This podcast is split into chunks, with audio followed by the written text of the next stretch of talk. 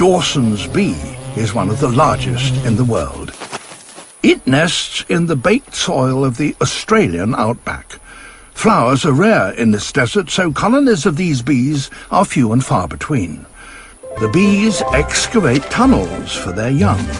The community is so harmonious that it's hard to believe that this place is also the setting for mass murder. Male Dawson's bees. The females are only just emerging, burrowing their way one by one out of the tunnels where they hatched and grew up, and their scent inflames the males. They are huge and built for fighting, and each one wants to be in the best position to mate with a female.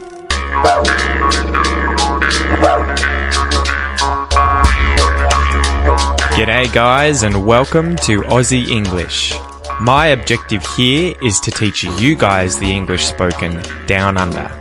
So whether you want to speak like a fair dinkum Aussie, or you just want to understand what the flippin' hell we're on about when we're having a yarn, you've come to the right place. So sit back, grab a cuppa, and enjoy Aussie English.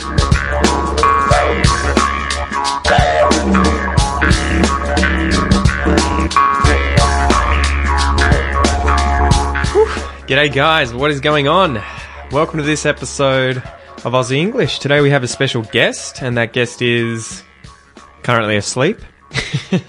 so, um, obviously, as you guys may or may not know, I recently had my son. Well, I didn't have him. I guess Kel had him.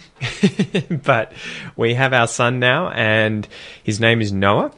And he has been a bit of a rascal for the last week and a half. I think now he is, what, 15 days? Oh, no, not 15 days, a week and a half. So about 11 days. He's 11 days old. He's been keeping my wife up late at night when my wife decides to give me a bit of sleep so I can work during the day and then she can sleep. So she's currently sleeping at the moment and I am babysitting, or babysitting. I'm the, I'm the dad. I'm taking care of Noah, but hopefully he's going to stay asleep for this episode uh, as I needed to get it done. And um, yeah, anyway, please, Noah, please keep quiet. So, welcome to this episode of Aussie English, guys. This is the number one podcast for anyone and everyone wanting to learn Australian English, but also wanting to advance their English in general. If you're trying to get to an advanced level in English, this is the podcast for you. Uh, you learn about all sorts of things, mainly about Australia, but um, obviously we speak the same English, the same tongue, the same language that is spoken all around the world. So today, in that intro scene at the start, that was a clip from a BBC Life documentary narrated by David Attenborough. Make sure that you go check that out. There will be a link in the transcript to check out that snippet on YouTube. And it was about Dawson's Bee, a very, very cool, charismatic, interesting uh, Australian native bee. And we'll be talking about bees in the Aussie English fact today. So, before I get started, before I forget, if you guys want to get access to the transcripts and the MP3s, the downloads for this podcast, go to aussieenglish.com.au and you can sign up for the premium podcast material. If you would like the premium podcast as well as all of my 60 plus courses, the expression courses for these episodes in particular, which are really good, they come with dialogue, uh, videos, you know, extra natural English conversations. They come with quizzes, vocab lists, everything like that. Make sure you go to aussieenglish.com.au and sign up for the Aussie English Classroom. It is $1 for your first seven days. Give it a go. There's loads of students in there. I think at the moment we are around 500 people using the website, and they are leveling up their English every single week. So, before we get into the expression today, I've got a joke for you, and it's a bee joke, okay? A bee joke. A joke about bees. So, the joke is what do you call a bee that can't stop eating? What do you call a bee that can't stop eating? Nom nom nom noms. Always eating, always munching on things. What do you call a bee that can't stop eating? Chubby. Chubby. Do you get it? The pun there is obviously on the end of the word sounding like the word bee. Chubby. Bee. But chubby means to be, I guess, a little bit fat, right? A little bit round, a little bit curvy. You're not morbidly obese, but you are not really skinny. You're chubby, okay? So today's expression is the bee's knees. The bee's knees. To be the bee's knees. And this was suggested by my wife Kel in the Aussie English classroom. You guys voted on it, and it was the one that won. It was the one that came out ahead of the pack. So the bee's knees, I wonder if you guys have heard of this expression before. This one gets used a little bit. I hear this quite a bit in American English, and there is a beer that you can buy in Australia called Bee's Knees, which is by a company called Matilda Bay. And it's called Bee's Knees, it's the Bee's Knees, um, because it has a little bit of honey lightly infused in the beer. It's a wheat beer. I actually really like Bee's Knees, so go check out that brand if you're at the Bottle uh, in the near future. So have you heard this expression before? The bee's knees. To be the bee's knees. This thing is the bee's knees. Hmm. Before we get into it, I'll define the words in it. A bee. A bee. A bee is a stinging winged insect which collects nectar and pollen. It produces wax and honey, and it lives in large communities. Now, actually, not all bees produce honey, but I'm sure you guys know what a European honeybee is. They are spread all across the world, right? And they're the ones used primarily for producing honey. A knee. Your knee is the joint between your thigh and your lower leg, right? It's where your kneecap is, funnily enough. Your knee, it's where you bend your leg at, right? You've got your knee is one joint in your leg, you've got your hip is another joint, and you've got your ankle as well, okay? So the expression, if something is the bee's knees, the bee's knees, it is that that thing is incredibly good. So it's an outstanding thing. It's an outstanding person. It's an awesome or ace thing. It's a ripper of a thing, if you want to use a bit of Australian slang. The bee's knees. This thing is the bee's knees.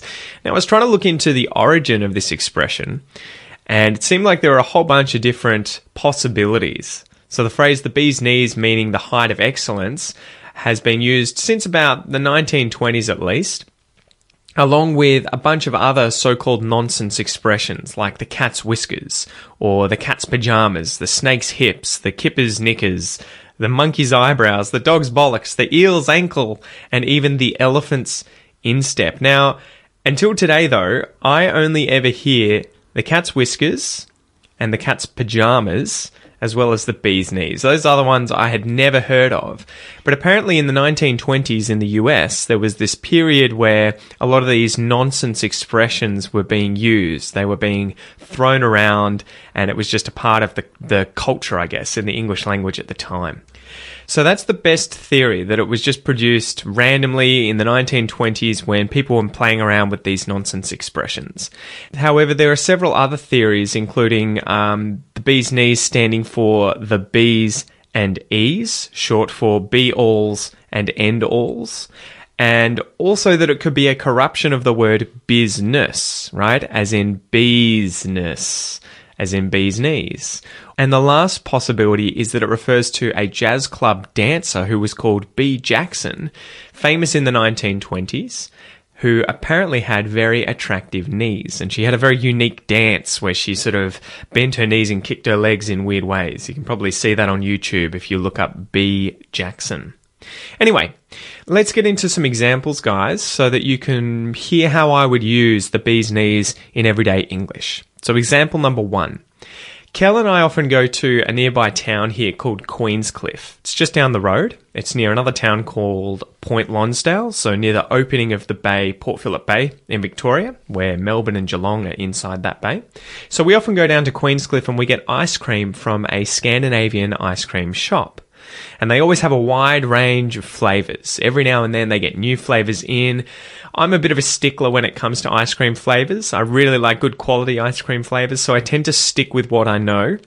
And I tend to have the salted caramel and the honeycomb ice creams at that store. They're the best ones. But Kel often tries new flavors. She's a little different from me. She kind of likes to, you know, live it up and, and um, try some different things from time to time. So if we go there one day, and she tries a new flavor, say it's cookies and cream, or maybe licorice or something, and she absolutely loves it, she might say, Wow, This new flavour of ice cream is the bee's knees.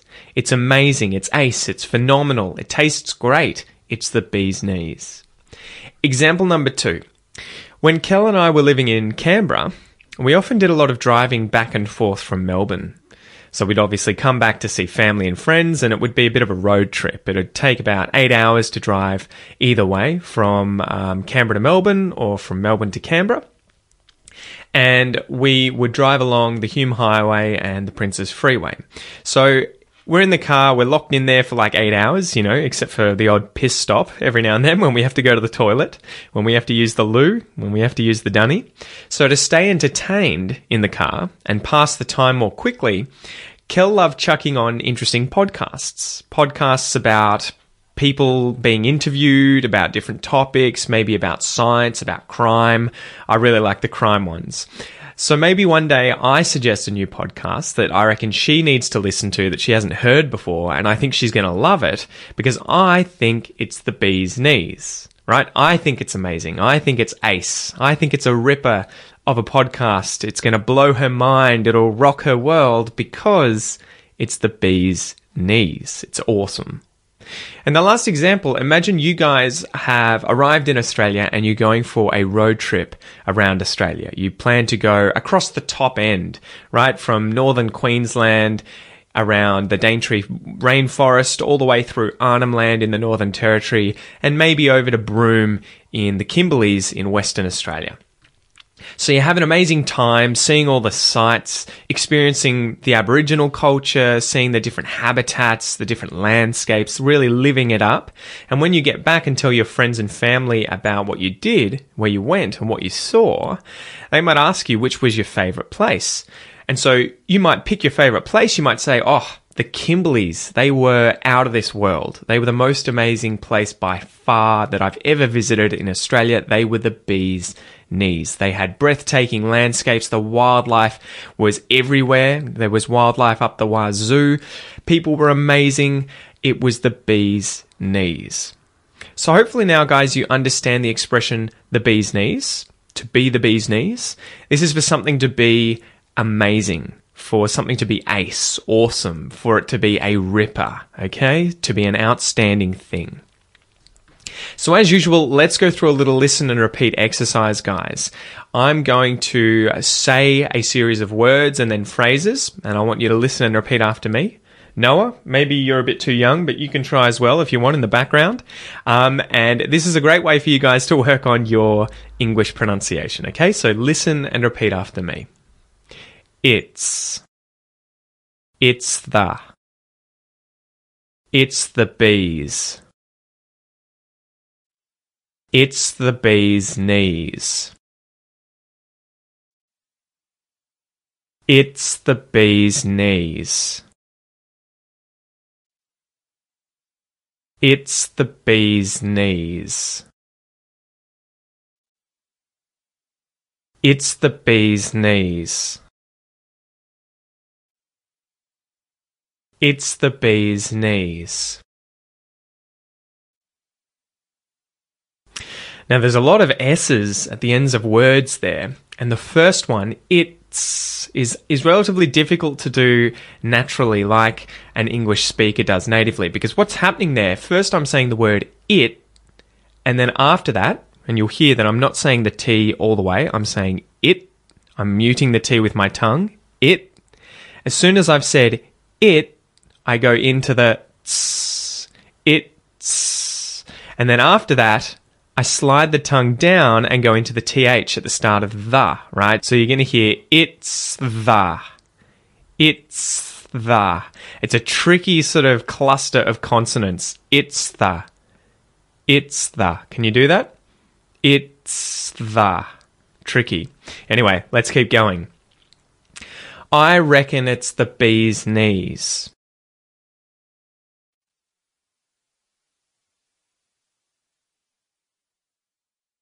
You reckon it's the bee's knees.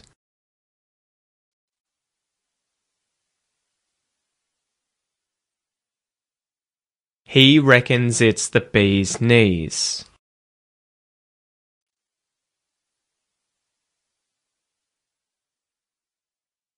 She reckons it's the bee's knees.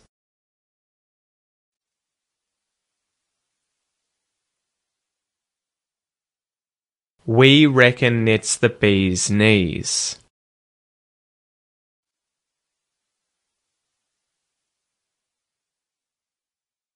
They reckon it's the bee's knees.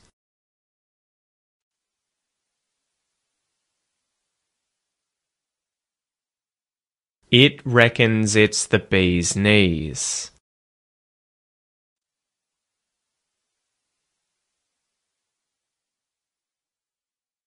Good work, guys. A last little point there regarding pronunciation. What do you hear happening between the word reckon or reckons and the word it's, right? If I say reckon it's or reckons it's, you'll hear that the letter at the end of reckon or reckons, so an N sound or a Z sound, actually links to the front of it's and starts the first syllable there, right? So you'll hear reckon it's, reckons it's. So that connected speech is something to really practice if you want to sound much more like a native English speaker. And if you want to learn all the tricks and tips behind connected speech, make sure that you join up to the Aussie English Classroom and do the Spoken English course. There are loads of lessons in there about connected speech, about reductions, about linking. You'll get a lot out of it and you'll sound a lot more natural after you finish that course. So remember, aussieenglish.com.au, sign up and give it a go. $1 for your first seven days. Anyway, guys, let's get into the Aussie fact and then we'll finish up for the day. So, today I wanted to talk about bees in Australia. Bees in Australia. We have both native and non native species of bees in Australia. The non native European honeybee is found in the wild in Australia, as well as in people's backyards, and it's even farmed by people, right? You'll hear of beekeepers or what are called apiarists. So they're kept by beekeepers across the wetter parts of Australia, usually around the coasts, particularly on the eastern coast of Australia, and there are 20,000 registered apiarists spread across the continent, producing between 25,000 and 30,000 tons of honey every single year. Approximately 70% of this honey is produced using the nectar of native Australian plants as well. Bees also contribute to the Aussie economy in more indirect ways through their free pollination of crops, a service that is worth somewhere between 4 to 6 billion dollars to the Australian economy. And about 50% of beekeepers are actually paid for this free pollination service that their bees provide. In fact, some commercial crops, such as almonds, rely exclusively on bee pollination for crop production, which has led to a boom in demand for bee pollination services across Australia. There are around 20,000 registered beekeepers in Australia who operate approximately 650,000 beehives. Most commercial beekeepers have between 400 and 800 hives each though some have as many as 10,000 or more. The majority of registered beekeepers are located in New South Wales, making up about 45% of all Australian beekeepers, while the rest are spread across Queensland, Victoria, Western Australia, South Australia, and Tasmania. Aussie honey is consumed in more than 38 countries worldwide, and the industry grosses around $100 million a year. Aside from the European honeybee, Australia is home to at least 1,500 other species of native bees, which is nearly 10% of the world's bee diversity. There are about 16,000 species of bees spread across the world. So that's right. A bee is more than just a European honeybee, right? What is a bee? Bees are flying insects that are closely related to wasps and ants and unlike these cousins of theirs, they are adapted to feeding on nectar and pollen. They use nectar as an energy source, I assume a lot of sugar in there, and they use pollen for a source of protein and other nutrients. In Australia, they are an incredibly diverse group of insects, and species have a wide range of different traits. Some are really big, some are really small, some are brightly coloured blue, yellow, and green, whilst others display more drab colours like browns and blacks. Some are venomous stingers, whilst others aren't. In fact, many of the native bees that do happen to have stingers can't actually use them on humans because they are too small to do so. Some live in hives or social groups, whilst others prefer to live a solitary existence out on their own. Of the bees which are social, they do produce honey, but nothing in comparison to the European honeybee. And taste wise, the honey of native bees is much tangier than that of the European honeybee.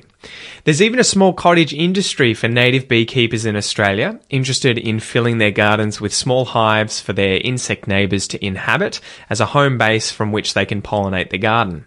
However, only in the warmer climates of New South Wales and Queensland can you actually harvest any of the excess honey they produce during winter, because in colder climates, the hive relies on that harvest to survive the colder months.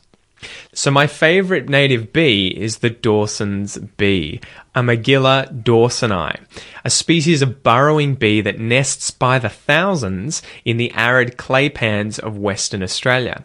It's one of Australia's largest bee species, growing up to 23 millimeters in length and about 45 millimeters in wingspan. And despite living in close proximity to other bees in vast communities or colonies, they're actually solitary nesters where females build and occupy their own burrows. The nests are dug into the ground with individual capsules created for each brood cell, and females only breed once in their breeding season.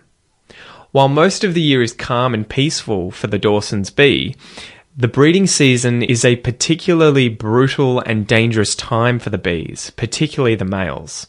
Interestingly, the males are dimorphic, meaning that they have two different forms which are determined by brood provisioning strategies during their development. So, in other words, what tucker they're fed by their mums when they're larvae determines their body type. The two different forms each have their own advantages. The larger males, called majors, make up about 20% of the male population and are much more aggressive and patrol the emergence areas of hatching females when they're about to emerge out of their burrows after they have matured, over which the males then compete in physical fights, often to the death, to mate with these virgin females. In comparison, the smaller males, called the minors, make up about 80% of the male population, and instead of patrolling the emergence areas, these guys wait at the fringes of these areas, hoping to mate with any female that is able to sort of run the gauntlet and escape and try and fly away unmated, whilst the majors are busy fighting to the death with each other. So by the end of the emergence period, when virgin females are leaving their nests, all male Dawson's bees will have died or been slaughtered in the mating frenzy, and if females were savvy enough to avoid injuries or even death during these dangerous skirmishes, they'll fly off and begin their solitary life. So there you go, guys. I hope you enjoy that episode for today. Thanks again, Noah, for joining us and keeping quiet there in the background. Hopefully, you you learnt a little bit too. Um, it's always a pleasure chatting to you guys, and I hope you have an amazing week. Stay tuned. There's some big things coming in Aussie English in the near future. I will probably do an episode and tell you about it soon.